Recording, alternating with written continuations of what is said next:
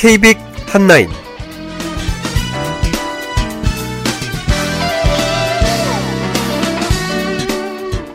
청취자 여러분 안녕하십니까? 이천십사년 십일월 칠일 금요일 케이비아이 핫라인 진행의 시각장애 앵커 이창훈입니다.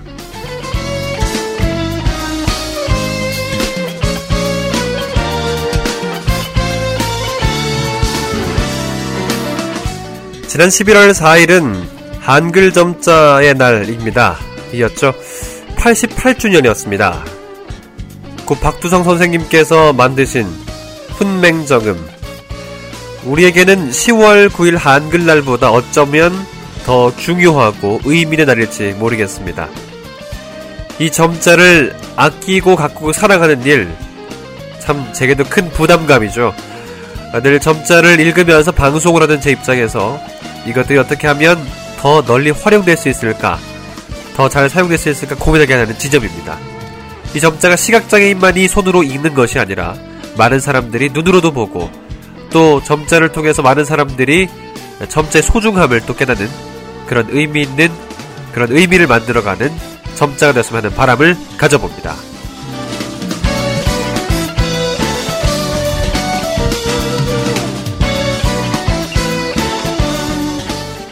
한 주간의 주요 장애계 소식을 정리하는 케이비아이 핫라인. 십일월 칠일 오늘도 한 주간의 주요 장애계 소식을 정리하는 케이비아이씨 주간 뉴스. 남서현 캐스터의 음성으로 들으실 텐데요. 오늘은 특별히 이 점자와 관련된, 시각장애 관련된 뉴스들 준비해 봤습니다.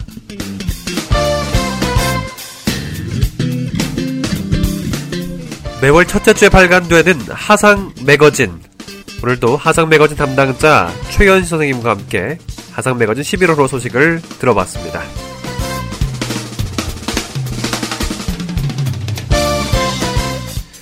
이 방송은 한국시각장애인 인터넷방송 케이비아이씨, 케이비아이 닷 인포에서 피씨로 윈앰프로 듣기 또는 웹플레이어 듣기를 선택하시면 방송 청취가 가능합니다. 또 모바일에서 각각 아, 엑스아이아이 얼라이브, 사파리, 어, 각 안드로이드 마켓과 앱스토어 확인하셔서 어, 윈앰프로 듣기를 선택하시면 방송 청취가 가능합니다.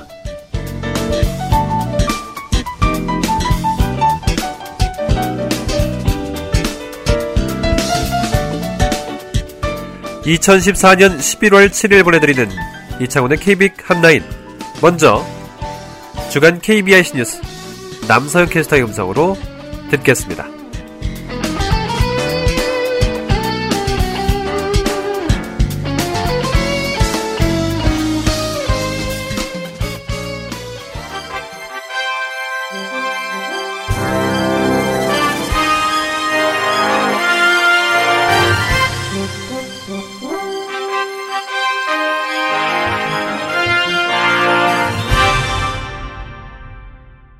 청취자 여러분 안녕하십니까? 십일월 첫째 주 주간 케이비아이씨 뉴스입니다.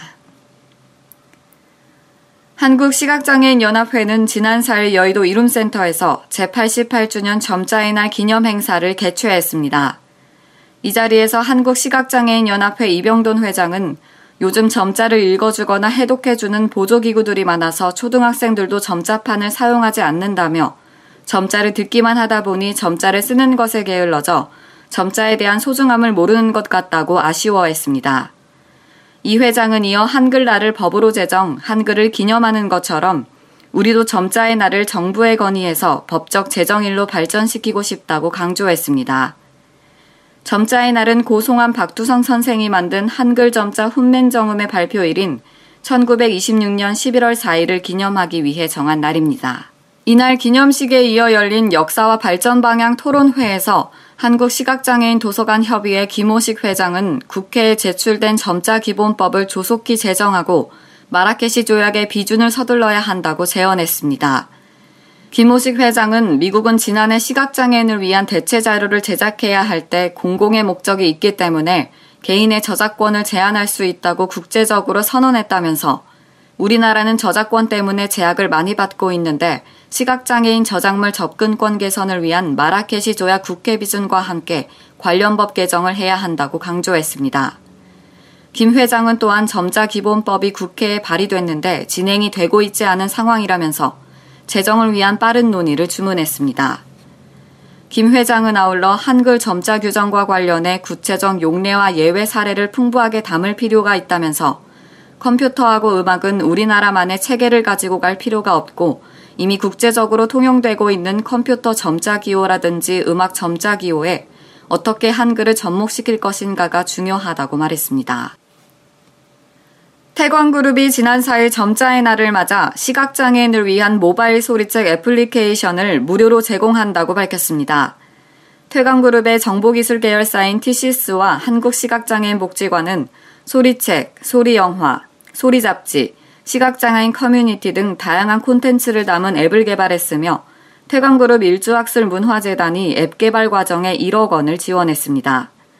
이 앱을 설치하면 시각장애인 복지관 내 점자도서관에 갖춰진 녹음도서 이만 삼천여 권을 스마트폰으로 들을 수 있으며 사용자의 취향에 따라 성우의 말하는 속도를 최대 두 배속까지 빠르게 설정할 수 있습니다. 강태덕 티씨에스 대표이사는 송암 선생이 한글 점자를 창안해 우리나라 시각장애인들의 문맹 퇴치에 기여하고 실생활에 큰 도움을 준 것처럼 이 앱도 시각장애인들이 세상과 쉽게 소통하는 데 도움이 됐으면 좋겠다고 말했습니다.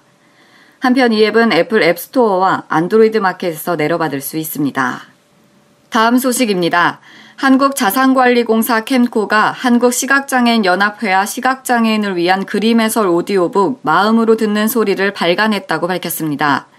이번 오디오북은 캠코 임직원 육십오 명과 성우, 작가, 캠코가 운영하는 국민행복기금을 이용한 금융소외계층 등이 목소리 봉사자로 참여해 만들어졌으며 정재승의 과학 콘서트와 이중섭의 편지와 그림들, 존머씨 이야기 등 총 육십오 권이 각각 이백 부씩 제작됐습니다.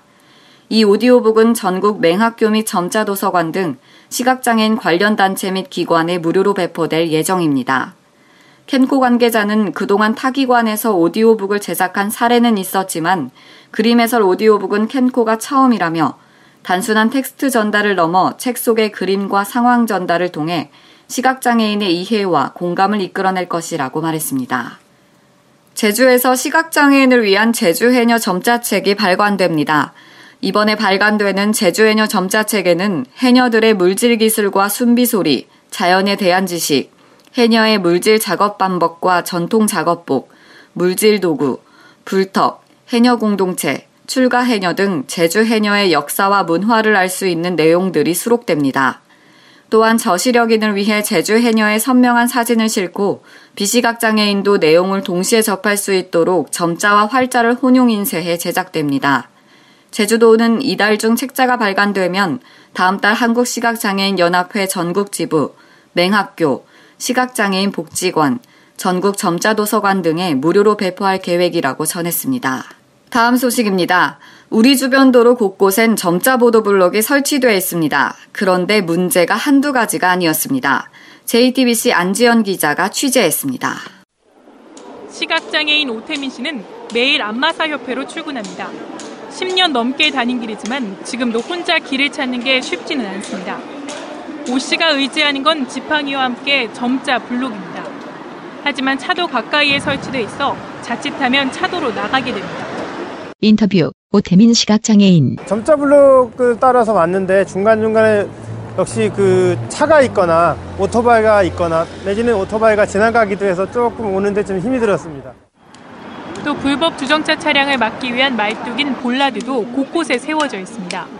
잠시만 방심해도 부딪히게 됩니다. 피해가더라도 이번엔 각종 표지판이나 주차된 차량들과 부딪힙니다. 노점상이 점자 블록을 가리거나 망가져 있는 곳도 많습니다. 인터뷰 손지민 시각장애인. 이칸판이라든가 노, 노점상에 이렇게 설치돼 있잖아요. 그래서 그런 경우에 이제 점자 블록이 가려져 있거든요. 그래서 많이 부딪히고 아니면 이제 도움을 요청하고. 점자 블록은 사람이 많은 시설과 도로에 설치하게 돼 있습니다. 하지만 현실에 반영하지 못한다는 지적이 나옵니다.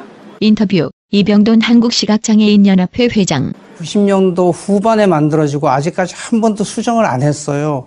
시공하는 분들이 장애인을 정말 제대로 이해하고 시공하는 게 아니라 기계적으로. 더군다나 안내시설까지 점자를 설치한 보도는 전체의 삼십일 퍼센트밖에 안 됩니다. 제대로 안 돼 있어 문제, 없어서 더 문제인 게 점자 블록의 현 주소입니다. 제이티비씨 안지연입니다. 국가인권위원회가 언론 보도에서 장애인에 대한 고정관념이나 편견을 만들 수 있는 지칭이나 속담, 관용어가 사용되지 않도록 지상파 방송 삼 사와 주요 일간지에 장애인 보도준칙을 포함한 인권 보도준칙을 준수할 것을 권고했습니다. 또 방송통신심의위원회와 문화체육관광부에는 방송과 신문 보도에 장애인 비하 표현이 사용되지 않도록 관심과 주의를 당부했습니다. 인권위는 지난 한 해 동안 언론 매체에 드러난 장애인 비하 표현에 대한 진정이 백칠십사 건이라며 꿀먹은 벙어리, 눈뜬 장님 등의 속담이나 관용어를 장애인 비하 용어로 무조건 단정하기는 어려우나 언론 매체는 여론을 형성하는 기관으로서 공개적인 만큼 장애인 차별 행위 여부를 떠나 개선돼야 한다고 설명했습니다. 스마트폰에는 시각장애인들을 위해 화면을 음성으로 읽어주는 기능이 내장돼 있습니다. 그런데 애플리케이션들이 이런 기능을 고려하지 않고 만들어져 시각장애인들이 스마트폰을 제대로 활용하지 못하고 있는 실정입니다. 케이비에스 황경주 기자가 취재했습니다.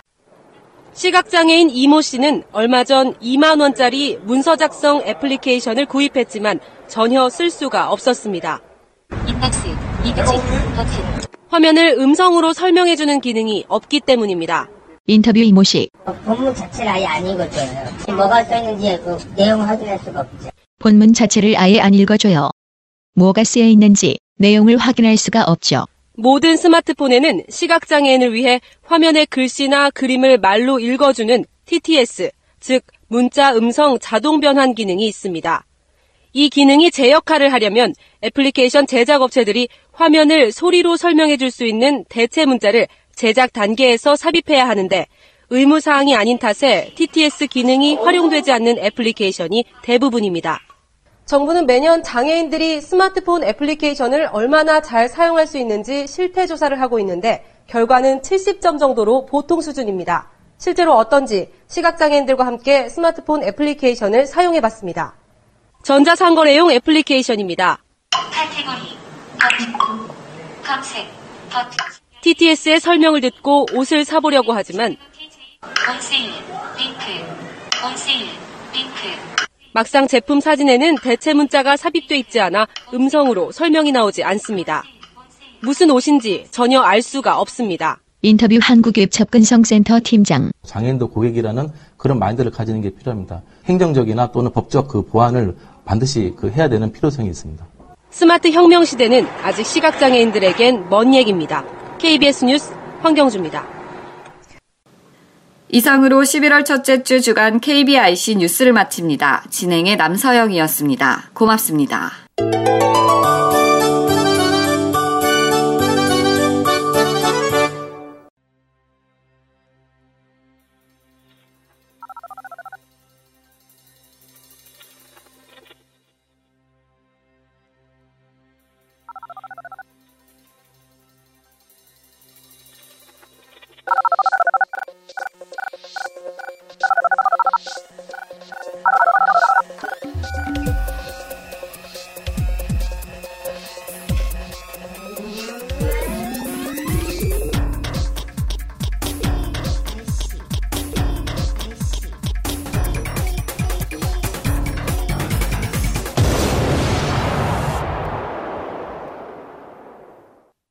안녕하세요. 최현 씨입니다. 하상 매거진 십일월 호 소식을 전해드리겠습니다.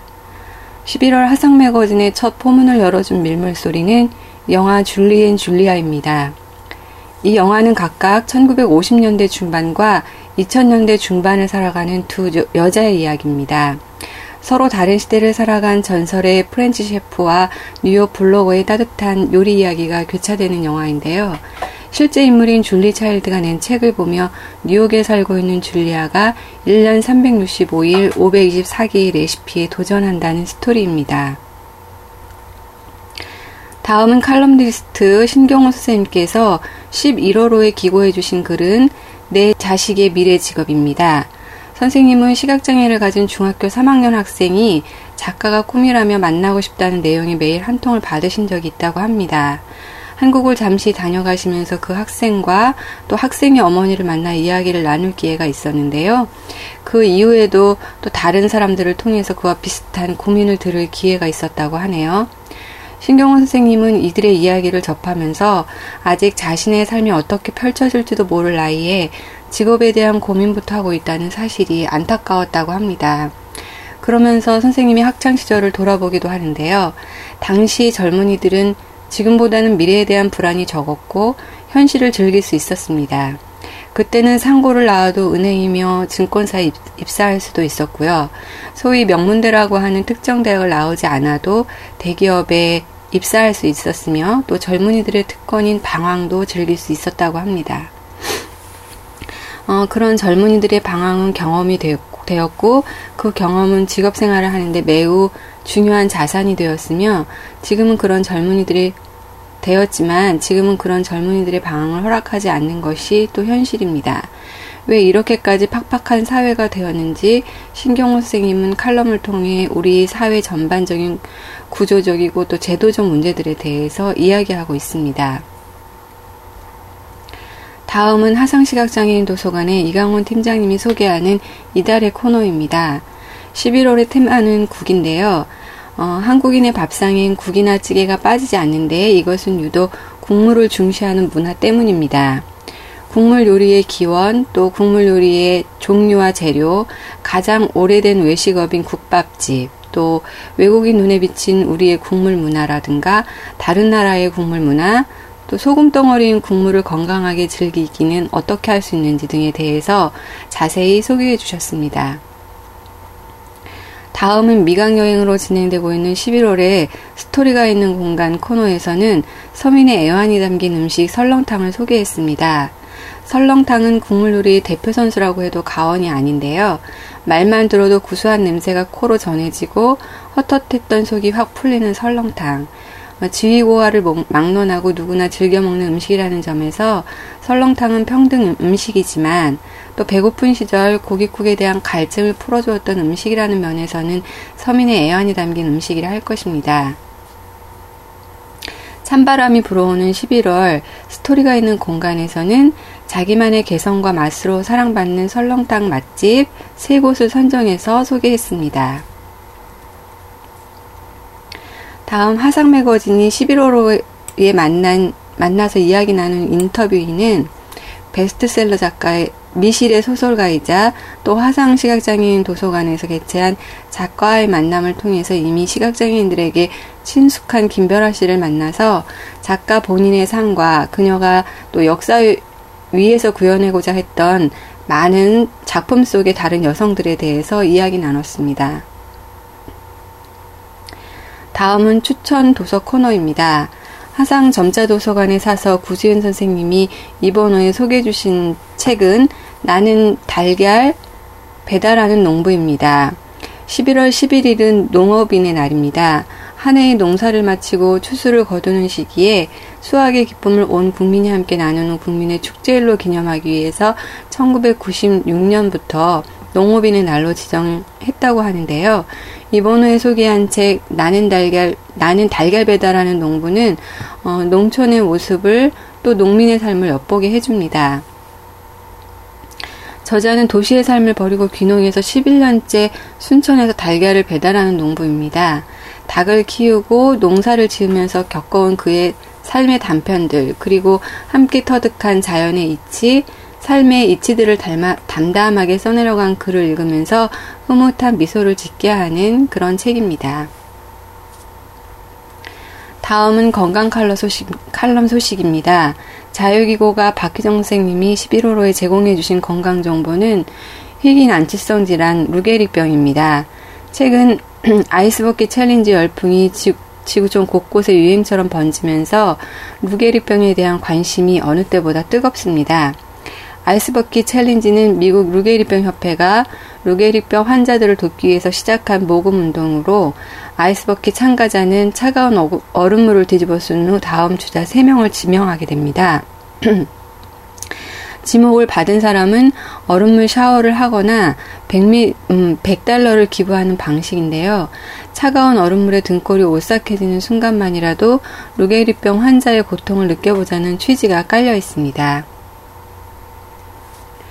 하상 매거진은 보다 알찬 내용으로 발간하기 위해서 독자마당 코너를 열어놓고 매월 소중한 독자 여러분의 글을 모시고 있습니다. 이천십사 년 십일 호의 테마와 이천십오 년 일 호의 테마는 어, 첫 번째 한 해를 돌아보며 두 번째 술입니다. 독자 여러분의 많은 관심과 참여를 기다립니다. 그 밖에도 우리말 나들이, 기상정보, 화상소식 등 알찬 내용들이 십일 호를 채우고 있습니다. 이상 이천십삼 년 하상 매거진이 십일 호로에서 전하게 될 내용을 소개해드렸습니다. 저는 다시 십이 월 소식을 들고 찾아뵙겠습니다. 감사합니다. 안녕하세요. 하상감자도서관입니다. 어? 하상감자도서관? 어, 어, 예. Yeah. 온소리 우리들이 듣는 온소리 그 속에 우리들이 꿈이 살아 숨쉬지 인터넷 주소창에 온소리를 때려봐 하상 점자도서관 점자도서관 점자도서관 어 사람 사는 향기를 맡는 하상 매거진과 따끈따끈한 테이프 도서들의 대출 사오일에 공일이삼 전화를 한번 때려봐 하상 점자도서관 점자도서관 점자도서관 어 예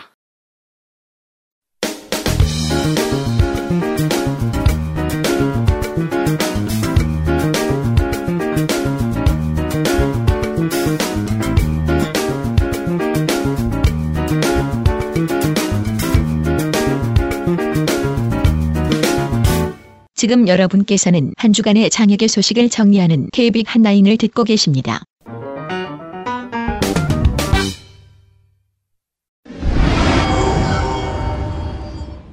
시각장애를 위한 녹음도서는 참 많은데요. 어, 보통은 활자만 있는 방식입니다. 어, 그런데 연합회가 한국자산관리공사와 협약을 맺고 그림까지 해설해주는 오디오북을 제작했다고 합니다. 오늘 잠시 후에 출판 기념회도 갖는다고 하는데요. 자세한 내용 들어보죠. 한국시각장애인연합회 미제접근센터 황덕경 센터장입니다. 안녕하세요. 네, 안녕하세요. 네, 바쁘실 텐데 출판 기념회 가시는 길인가 보네요. 네, 네, 관심 가져주셔서 감사합니다. 네. 먼저 그림 해설 오디오북이 뭔지 자세한 설명 부탁드리겠습니다. 네, 일반적으로 시각장애인을 위한 오디오북은 어, 대부분은 텍스트 정보만 전달되고 있어요. 네. 하지만 뭐 다들 잘 아시다시피 모든 어문 저작물은 그림이나 사진 그리고 뭐 그 이외의 형태를 갖고 있는 시각적 이미지들이 많은 의미를 내포하고 있잖아요. 네. 근데 지금까지 간과됐던 이 부분에 정보를 전달하는 것이 그림 해설 오디오북이라고 할 수 있어요. 네네. 네, 시각장애인분들께서도 책을 읽으면서 간혹 그림이나 사진에 대한 언급이 있을 때 아마 많이 궁금해하셨을 거예요. 네. 예, 그 부분에 대해서 우리 시각장애인분들에게 아마 가려운 곳을 긁어드리는 효과, 그런 유익한 정보가 될 것이라고 기대합니다. 네, 많은 분들이 재능기부 내레이션에 참여하셨다고 하는데요. 어떤 분들인지 좀 소개해 주시죠. 네, 한국자산관리공사 임직원 일백여 명, 그리고 전문성우 육십여 명이 함께 이 프로젝트에 참여했는데요. 네. 어, 프로젝트 명칭은 마음으로 듣는 소리입니다. 마음으로 듣는 소리. 네. 음, 그렇군요. 약 백육십여 명이 모두 한마음으로 목소리 진흥 기부에 참여해 주셨고요. 네. 어, 내년 초까지 총 육십오 권의 그림 해설 오디오북이 완료될 예정이에요. 네. 그림 해설은 어떤 식으로 되어 있는지 뭐 예를 들어서 설명해 주신다면? 굉장히 다양한 도서를 저희가 선택을 해서 제작 중인데 네. 그런데 이제 제가 개인적으로도 굉장히 인상 깊은 도서로 예를 들어드릴게요. 네네. 어, 사진에 관하여라는 책인데 네. 이 책 같은 경우에는 표지가 갖고 있는 이미지가 워낙 인상 깊은 도서라서 아하. 책 표지부터 저희가 이제 그림 해설이 들어갑니다. 네. 일반인들이 책을 고를 때는 물론 책의 내용이 가장 중요하긴 하지만 그 표지가 주는 느낌 또한 굉장히 중요한 감성 코드 있잖아요. 그렇죠. 예, 사진에 관하여는 그런 의미에서 굉장히 인상적인 표지를 갖고 있어요. 네. 예, 제가 간단한 텍스트를 그대로 한번 읽어드려도 될까요? 아, 네, 좋, 좋습니다. 네. 네. 음, 제가 뭐 성우만한 좋은 목소리를 갖고 있지는 않지만 목소리 충분히 좋으십니다. 예, 한번 네. 읽어드리겠습니다. 네. 지목, 사진에 관하여 괴, 수전 손택. 수전 손택의 상반신 사진이 하얀 바탕을 배경으로 표지 절반을 채우고 있다. 사십 대 초반쯤으로 보이는 여자 수전 손택은 표지의 오른쪽을 향해 앉은 상태로 고개를 정면으로 돌려 카메라 밖에 누군가를 바라본다. 단발머리의 그녀는 치아를 살짝 드러낸 채 희미하게 미소를 짓고 있다. 칼라가 있는 셔츠에 윗단추 두어 개를 푼 채 편안한 자세로 앉아 있는데 흑백으로 된 그녀의 모습에서 어딘지 모를 병색이 느껴진다. 이게 이 책에 대해서 네. 첫 부분부터 저희가 도입된 그림 해설 부분이고요. 네. 어, 이 책은 사진에 대한 허상을 다룬 작품인데 네네. 표지가 전달하고 있는 느낌이 굉장히 강렬해요. 그러네요. 네, 그래서 소리만 만약에 네, 그래서 만약에 저희 그림 해설이 없었다면 네. 우리 시각장애인들은 이 도서의 첫 표지부터 음. 정보에서 소외가 됐었겠죠. 네. 예, 그래서 굉장히 의미 깊은 어, 과정이라고 생각합니다. 어, 그러네요. 또 필요한 동화 같은 것이나 그림 해설 이런 것은 한 번 읽어서는 완벽하게 하기 어려울 것 같은데 연기 같은 것도 그렇고요. 연습 그렇죠. 과정이 좀 있었는지도 궁금하네요. 네, 물론 연습 과정이 있었는데요. 이제 전문 성우 선생님들을 코칭 강사로 초빙해서 어, 수업을 좀 받았는데 음. 하지만 이 낭독 기량이라는 게 짧은 시간에 습득되기는 좀 어려워요. 그렇죠. 예, 그래서 처음부터 저희는 역할을 좀 나눠서 진행을 했습니다. 네. 어, 일반 도서의 일반 텍스트 정보는 어, 낭독에 대해서는 아마추어인 자산관리공사 임직원분들이 녹음을 하셨고요. 네네. 그리고 반드시 일정 부분의 소리 연기가 필요한 아동 그림 동화와 그림 해설은 전문 성우가 낭독을 했어요. 네. 그리고 또 본문 내용과 그림 해설의 차이를 좀 더 명확히 하기 위해서 서로 간의 성별을 나누어서 음흠. 진행을 했습니다. 네, 그래요. 자, 오늘 출판 기념회도 있다고 하는데 그 소식 좀 간단히 전해 주십시오. 어떻게 열리게 되는 겁니까? 네, 많은 분들이 관심 갖고 참여까지 해주시면 참 좋을 것 같아요. 네네. 예, 오늘 세 시에 저희가 한국자산관리공사 아스템타워에서 네. 그림 해설 오디오북 제작 사업 출판 기념회가 있는데요. 네. 어, 저희가 지난 사월 이십삼일 한국자산관리공사와 엠오유를 체결을 했어요. 아하. 어, 이번 프로젝트를 위해서 음. 그리고 이후 약 오 개월간 백여 명의 낭독 봉사자들과 도서 녹음을 진행했습니다. 네. 내년 초까지 전체 육십오 권의 그림 해설 도서가 완성될 예정인데 오늘 출판 기념회는 그중에 이제 일 차로 제작된 도서를 기념하기 위해서 마련된 조그만 축하 자리예요. 네. 그동안 오디오북을 제작하는 과정을 저희가 아주 생생한 화면을 통해서 메이킹 필름으로 제작해서 상영하고요. 네. 제작된 도서를 현장에서 직접 시연도 하고 네. 그리고 가장 감동적인 부분은 우리 도서를 감상한 맹학교 아이들이 음. 너무나도 그 순진무구한 얼굴로 인터뷰를 한 영상을 상영합니다. 네. 네. 어, 그리고 이 모든 과정에 대해서 저희가 감사의 뜻으로 한국시각장애인연합회 이병돈 회장님께서 한국자산관리공사 홍영만 사장님께 감사패를 수여하고요. 네. 끝으로 오늘 이 자리를 이제 축하하는 의미로 시각장애인들로 구성된 중창단이사의 영광 칸투스라는 네. 예, 그 팀과 그리고 뭐 모두들 너무나 잘 알고 계신 클라리넷 연주자 이삼재 교수님이 네. 기념 공연을 예, 아, 진행해 주십니다. 다양한 순서로 구성이 되어 있군요. 출판 네. 기념회도. 자, 이 오디오북 어디서 들을 수 있나요? 가장 중요한 부분일 것 같은데요. 네, 네, 네. 예, 내년 초에 육십오 권의 그림 해설 도서가 완성이 되면 예, 저희 연합회에서 운영하는 사이버 방송센터 네. 그리고 행복을 들려주는 도서관에서 자유롭게 이용 가능하시고요. 네. 그리고 별도의 씨디 전집으로 제작을 해서 전국의 시각장애인 도서관, 맹학교, 그리고 시각장애인 관련 기관 등에 무료로 보급할 예정입니다. 돈은 버는 것만 중요한 게 아니라 잘 모으고 불리는 것도 지나치지 말아야 할 일입니다. 어렵게 번 돈을 헤프게 막 쓰면 안 되잖아요. 그런데 돈을 버는 것도 어렵지만 지키는 것도 참 어렵습니다. 그래서 금융 전문가가 필요한데요. 시각장애인을 위해서 무료로 금융 상담을 해주는 곳이 있다고 합니다.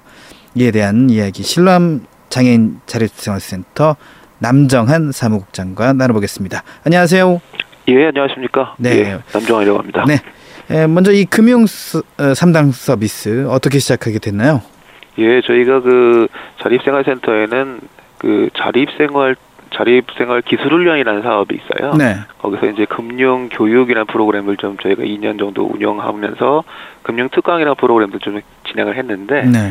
하다 보니까 그 참여자들의 그 금융에 대한 욕구들이 굉장히 다양하더라고요. 그래서 네. 교육을 커리큘럼을 만들거나 특강을 하기 위한 강 자료를 만들 적에 너무 편차들이 많다 보니까 음. 오히려 개별적으로 접근하는 게 좋겠다. 네. 그런 생각이 들어서 저희가 그 미래에셋하고 삼성생명하고 연결을 해서 금융상담 프로그램을 실시하게 됐습니다. 음, 개개인별로 좀 더 세세한 상담이 가능하겠군요. 예, 먼저 저희 쪽에 이제 상담을 의뢰해 주시면 네. 간략한 이제 원하시는 상담 내용이 무엇인지 저희가 확인을 하고 그 전문가들한테 의뢰를 합니다. 전문 분야는 부동산, 그리고 세무, 그리고 음. 이제 자산 관리 이렇게 세 가지 크게 나눠지고요. 음, 그렇군요. 뭐 구체적으로 뭐 여러 가지들이 또 개별적으로 상담이 가능합니다. 가장 요청이 많은 상담 분야는 어떤 것이 있나요? 아, 예, 저희가 시작한 지가 이제 얼마 안 됐어요. 네. 시월에 시작을 네. 했거든요. 네. 지금은 이제 개인 맞춤형으로 이제 금융투자 상담에 관해서 좀 진행을 했었고요. 네. 그리고 앞으로 이어질 내용은 세무 상담이라든가, 네. 그리고 개인별 소득을 어떻게 이제 관리할 것인가, 포트폴리오 작성하는 부분, 그리고 부동산 갖고 계신 분들이나 자산 관리 이런 부분 상담하시는 분들이 많고요. 최근에 이제 십일월 이십팔일 이후로 이제 자산 관리 관련된 그 소득을 그 보고하는 부분들 있잖아요. 네. 그 법률이 좀 변, 변경이 된다고 아, 하더라고요. 네. 그거 관련해서 두 분이 하시는 분들이 좀 있는 것 같습니다. 네. 상담을 하시면서 구체적으로 어떻게 하라고 조언을 해줄 수도 있잖아요. 네네. 뭐 예를 들면 어떤 식으로 그 조언을 또 해주시는지도 궁금합니다. 네, 음. 뭐 꾸준하게 뭐 지금 지난 진행한 지 얼마 안 됐긴 했지만 네. 그 상담을 요구 요청하신 분들 중에는 내가 갖고 있는 그 금융 상품들이 있지 않습니까? 네. 그 상품을 계속 유지하고 오는 게 좋은가? 음. 아니면 좀 다른 곳으로 옮겨 타는 것이 좋은가? 예전에 브릭스라고 되게 유명했었잖아요. 네. 네, 그거 아직도 갖고 계신 분들이 있더라고요. 오. 그래서 그거 이제 어떻게 갖고 있는 게 좋은지, 좀 바꾸는 게 좋은지, 뭐 그런 것들에 대한 질문들이 주로 많습니다. 음. 꾸준한 상담이 필요할 경우에는 지속적으로 좀 관리도 해주시고 그러는가요? 예, 일단 일회에서 이회 정도까지는 상담을 해드리고 있고요. 네. 이게 금융상담이라는 게 실질적 자산을 움직이지 않으면 실질적 진행이 안 되다 보니까 예. 상담, 상품에 관한 이야기들을 할 수밖에 없어요. 근데 저희 프로그램에서는 그 이게 또 개인적인 부분도 연결되다 보니까 상품에 관한 상담 외에 진행하다 보니까 네. 일회에서 이회 정도 진행하시고 음. 그 외에는 이제 금융 전문가들 그 아까 말씀드렸던 미래에셋이나 그 삼성생명 쪽 연결해서 구체적인 상담을 더 진행할 수 있도록 도와드립니다. 네. 오늘 방송 듣고 관심 가진 시각장애인 분들 많을 것 같은데요. 아 예. 음, 예, 예. 금융 상담 신청하려면 어떻게 하면 되는지도 가르쳐 주세요. 예. 실로암 장애인 자립생활센터로 전화 주시면 되고요. 네. 전화번호 공이 팔팔공 공팔일삼으로 전화 주시고요. 네. 담당자는 우재연 선생님입니다. 아, 우재연 선생님께서 네네네. 또 담당을 해주시는군요. 사실 시각장애인들이 돈을 지키기가 참 어렵다라는 말들 많이 하는데 이런 참 금융상담 필요할 것 같은데 아, 이, 이, 이 정도의 고민이라면은 이 상담을 꼭 받아보셨으면 좋겠다. 라고 뭐 좀 이 상담을 홍보하실 수 있는 멘트 좀 음, 날려주십시오. 아유, 예. 시각장애인 분들 중에 이제 그 정보에 대한 접근이라든가, 그렇죠. 그리고 이제 이런 상담도 추가적인 그 비용들이 들어갈 수 있어요. 네. 그리고 이제 어 금융 전문가들 만나기에는 또 자산이 꼭 많은 사람들만 금융 상담을 받는 건 아니니까요. 그렇죠. 예, 그래서 이런 어려움들이 있으신 분들, 좀 고민하시는 분들이 있으면 음. 저희 쪽으로 많이 전화 주시길 부탁드립니다. 네.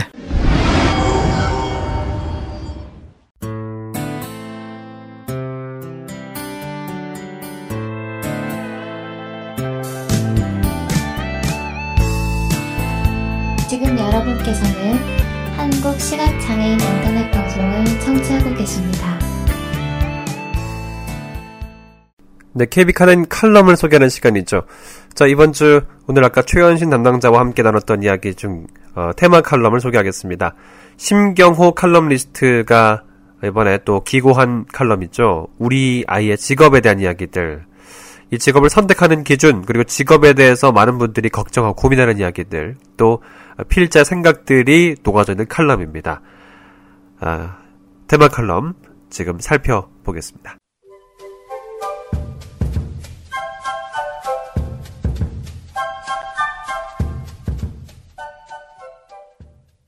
테마 칼럼 내 자식의 미래 직업 글 신경호 칼럼니스트 낭독 박성환 지난달 한 통의 메일을 받았다. 시각장애를 가진 중학교 삼 학년 학생이 작가가 꿈이라며 나를 만나고 싶다는 내용이었다. 우연히도 한국을 가야 할 예정이 있던 터라 잠시 짬을 내어 그 학생과 만날 수 있었다. 나와 같은 망막 색소 변성증으로 인해 서서히 시력을 상실해가고 있는 열여섯 살의 소녀. 우려와는 달리 참 해맑은 모습을 가진 소녀였다. 그녀의 꿈은 시인과 소설가라고 했다. 이런 소녀의 꿈을 그의 어머니는 이루어질 수 있도록 도와주고 싶으면서도 시각장애를 가진 딸의 장래 직업에 대해 걱정이 많은 듯 싶었다. 하상 매거진의 칼럼에서 늘 말해왔듯 소녀의 어머니께도 하고 싶은 것을 할 수 있도록 도와주는 것이 좋겠다는 원론적인 말만 늘어놓았다. 내 말에 찬성하면서도 딸에 대한 걱정은 남아있는 어머니. 이 아이가 나중에 그래도 먹고는 살아야 하지 않겠느냐는 아주 당연한 어머니의 마음을 알면서도 조금 배고프더라도 자기가 하고 싶은 일을 하면서 사는 것이 행복한 것 같다는 대답만 할 수밖에 없었다. 또 얼마 전 두 고등학생의 고민을 들을 기회가 있었다. 둘 다 시각장애인 엄마를 둔 고등학생들이었다. 고삼인 한 친구는 대학을 포기하고 공무원 시험을 준비하겠다고 한다. 다른 녀석은 칠 개월 정도 다닌 고등학교가 의미가 없다며 학교를 그만두었다. 이 두 아이의 부모는 어떤 마음일까? 아직 내 자식들이 어려서 잘 모르겠다. 공무원을 준비하겠다는 녀석의 생각이 기특하다고 해야 하나? 학교를 그만둔 녀석은 학교로 돌려보내야 할까?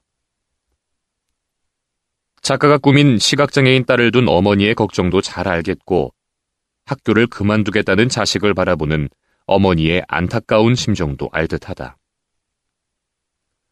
이 세 명의 학생들의 이야기를 접하면서 안타까운 것은 아직 자신의 삶이 어떻게 펼쳐질지도 모를 나이에 직업, 아니 정확히는 밥벌이에 대한 고민부터 하고 있다는 사실이었다.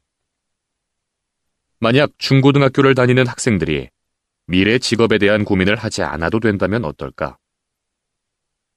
직업에 대한 고민이 아니라 먹고 살 걱정을 하지 않아도 된다면 어떨까? 적어도 팔십 년대에 고등학교와 대학교를 다녔던 세대는 지금의 젊은 세대와 비교해서 그런 면에선 행복했다고 생각한다. 난 상고를 나왔다. 내 동창들은 지금 은행의 부지점장이나 차장 등이 됐다. 대학을 들어가지 않고 상고만 졸업해도 그땐 은행이며 증권사에 입사할 수 있었다. 소위 명문대라고 하는 특정 대학을 나오지 않아도 대학 졸업장만 들고도 대기업에 충분히 입사할 수 있었다. 그러니 당시 젊은이들은 지금보다는 미래에 대한 불안이 적었고 현실을 즐길 수 있었다. 젊은이의 특권인 방황을 즐길 수 있었다. 불의한 사회를 향해 돌팔매를 할 수 있었고 빈손으로 여행을 떠날 수 있었다. 그런 젊은이들의 방황은 경험이 됐고 그 경험은 직업 생활을 하는데 매우 중요한 자산이 됐다. 그런데 지금은 그런 젊은이의 방황을 허락하지 않는다. 그런 방황은 인생 나고자행 특급 열차를 타는 것과 같다. 조금 더 높은 스펙을 쌓아야 하고 조금 더 많은 자격증을 만들어야 한다. 왜 이렇게 됐을까? 탈출구는 무엇일까? 난 자본의 탐욕이 그 범인이라고 생각한다. 자본의 탐욕으로 인해 같은 일을 하면서도 정규직과 비정규직으로 일자리를 나누고 계약직으로 파견직으로 일자리를 구별한다. 조금이라도 경비를 아낄 수 있다면 모든 방법을 동원하는 자본의 탐욕. 이제 정리해고라는 말은 우리 사회에서 일상으로 접하는 단어다. 그런데 정말 어떤 기업이 어려울 때 정리해고를 해야만 할까? 그만큼의 일자리가 필요 없어지는 걸까? 아니다. 결국 같은 수의 사람이 필요하지만 정규직을 비정규직으로 바꾸거나 두 사람이 하던 일을 한 사람에게 전가시키는 것에 지나지 않는다. 그렇게 만들어진 비정규직은 정규직의 절반의 임금을 받아야 하고 남은 한 사람은 여덟 시간 하던 일을 열두 시간 동안 해야 한다. 천구백구십칠 년 노동법이 날치기로 통과할 때가 생각난다. 전국의 거의 모든 노동자들이 십이월 찬바람을 맞으며 노동법 계약 투쟁을 막기 위해 종묘공원에서 연일 집회를 했었다. 당시 집회에 참석하면서도 난 한 가지 의문점을 가지고 있었다. 그냥 노동자를 고용하는 것이 훨씬 경비를 절약할 수 있지 않는가라는 의문이었다. 자기가 직접 고용하던 것을 다른 회사에게 맡기면 어차피 인건비는 들어갈 텐데 그러자면 파견업체의 이익도 챙겨줘야 하고 인건비도 지불하면 오히려 경비가 증가되는 것이 아닌가 하는 의문이었다. 나의 이런 어리석은 의문은 간단히 풀리고 말았다. 파견 노동자들의 임금을 쥐어짜는 것. 마른 행주에서 물이 나오도록 쥐어짜는 구조가 그때부터 시작된 것이다. 그렇게 쥐어짠 사람들은 특혜란 이름으로 다른 부를 형성하고 말이다. 그런데 아이러니하게도 그때부터 우리나라 경제가 엉망이 되고 말았다. 결국 그렇게 쥐어짜인 사람들이 소비를 지속할 수 없는 것이 원인이다. 어느 부모도 자기 자식을 사랑하지 않는 이는 없다. 그러나 제 자식을 위해서 남의 자식을 밟고 서게 하면 안 된다. 그렇게 남을 밟고 올라가다 보면 자기와 어깨 걸고 나갈 동무가 없어지기 때문이다. 그런데 요즘 부모들이 자꾸 어깨를 걸고 가라고 가르치기보다는 밟고 올라가라고 가르친다. 단지 부모뿐이 아니다. 국가에서 먼저 그런 짓을 한다. 남의 불행을 보고 기회를 놓치지 않고 자신의 주머니를 채우려는 무리도 있다. 세월호 사건 후 대통령 표 내용이 그랬다고 경제학자 우석훈은 주장한다. 우석훈은 자신해져서 내릴 수 없는 배에서 재난 자본주의를 이야기한다. 대통령이 국민들에게 처음으로 공식 사과하면서 눈물을 흘리는 장면을 많은 국민들이 보았다. 그때 발표 내용 중 오급 공채, 즉 행정고시를 절반으로 줄이겠다는 내용이 있었다. 명분은 공무원들이 잦은 보직 변경으로 인해 전문성을 갖추기 어렵기 때문에 공채 인원을 절반으로 줄이는 대신 민간 부문의 전문가를 공무원으로 임용하겠다는 것이다. 우석훈은 이 부분을 지적한다. 행정고시 인원을 줄이고 민간 전문가를 채용하려는 것은 한국의 경제 엘리트들이 오래전부터 요구해온 사항이었다는 것이다. 소위 삼 대 고시 중 사법고시는 이미 로우스쿨 제도로, 외무고시는 특채 제도로 상당 부분 공개 채용이 아닌 특별 채용을 인정하고 있다. 행정고시마저 이런 공개 채용 대신 특별 채용으로 제도를 바꾸고 싶은 것이다. 간단히 말하면 제 자식을 고급 공무원으로 쉽게 만들 수 있기 때문이다. 문제는 이런 발표가 다른 것도 아닌 세월호 대책으로 나왔다는 것이다. 삼백 명에 가까운 학생들이 차가운 바닷속에 가라앉은 사건을 가지고 경제 엘리트들의 오랜 수건을 해결하려 한 대통령의 발표를 보면서 전형적인 재난 자본주의 사례라고 우석훈은 지적한다. 그럼 어떻게 해야 할까? 남을 밟지 않고도 미래를 살아갈 수 있는 방법은 있기는 한 걸까? 모두가 어깨 걸고 함께할 방법은 있는가? 불투명한 사회에서 그래도 내 자식이 먹고는 살아가야 하지 않는가? 어떻게 해야 하는가? 솔직히 모르겠다. 머릿속에 맴맴 답이 돌고는 있는데 뭐라고 한마디로 정의할 수가 없다. 우석훈은 내릴 수 없는 배에서 마지막으로 이런 말을 한다. 아이란 말을 사용하지 않겠다고 말이다. 아이는, 세월호의 아이들은. 이런 말은 우리 자식들을 주체적 인간으로 보지 않는다는 것이다. 뭔가 결정할 수 없는 존재들이 아이들이다. 그러니 어른들이 결정을 해주어야 한다. 가만히 있으라고 어른들이 결정을 해주었고 그 결정에 따라 아이들이 죽었다. 아이로 대접하지 않았다면, 자신의 결정을 스스로 할 수 있도록 했다면 어땠을까? 미래 직업 역시 부모가 도와준답시고 강제할 것이 아니라 스스로 만들어갈 수 있도록 해줘야 하지 않을까? 넓은 초원에서 아이들이 자유롭게 뛰어놀도록 말이다. 가끔 가시에 찔리고 웅덩이에 빠져도 모른 척하고 말이다. 다만 늑대가 쳐들어오지 않도록 튼튼한 울타리가 초원 끝 어딘가에 있다는 것만 알려주면 된다. 그리고 그 울타리가 망가지지 않도록 관리하고 고쳐나가는 일을 계속해야 한다.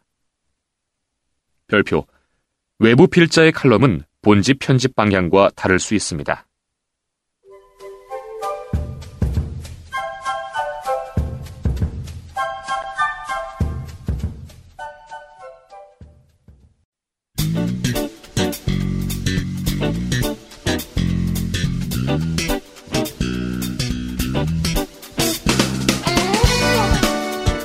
케이비씨 한라인 재방송 순서 알려드리겠습니다. 내일 토요일 오후 여덟 시, 월요일 오후 여섯 시, 화요일 네 시, 수요일 두 시, 목요일, 정오, 오전 열두 시, 그리고 다음주 금요일은 오전 열 시에 재방송됩니다. 또 이 방송은 이제 팟캐스트와 팟빵에서 케이비아이씨로 검색하시면 다시 청취가 가능합니다.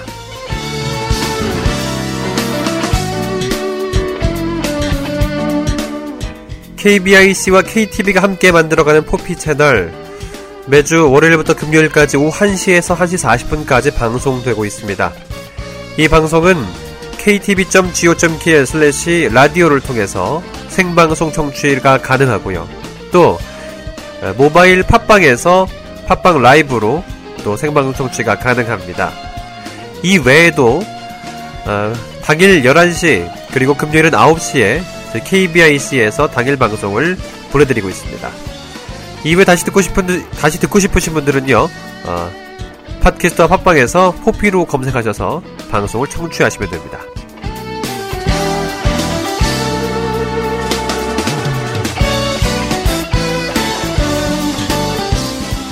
이천십사 년 십일월 첫째 주에 보내드렸던 케이비씨 한라인 여기서 이만 마치겠습니다.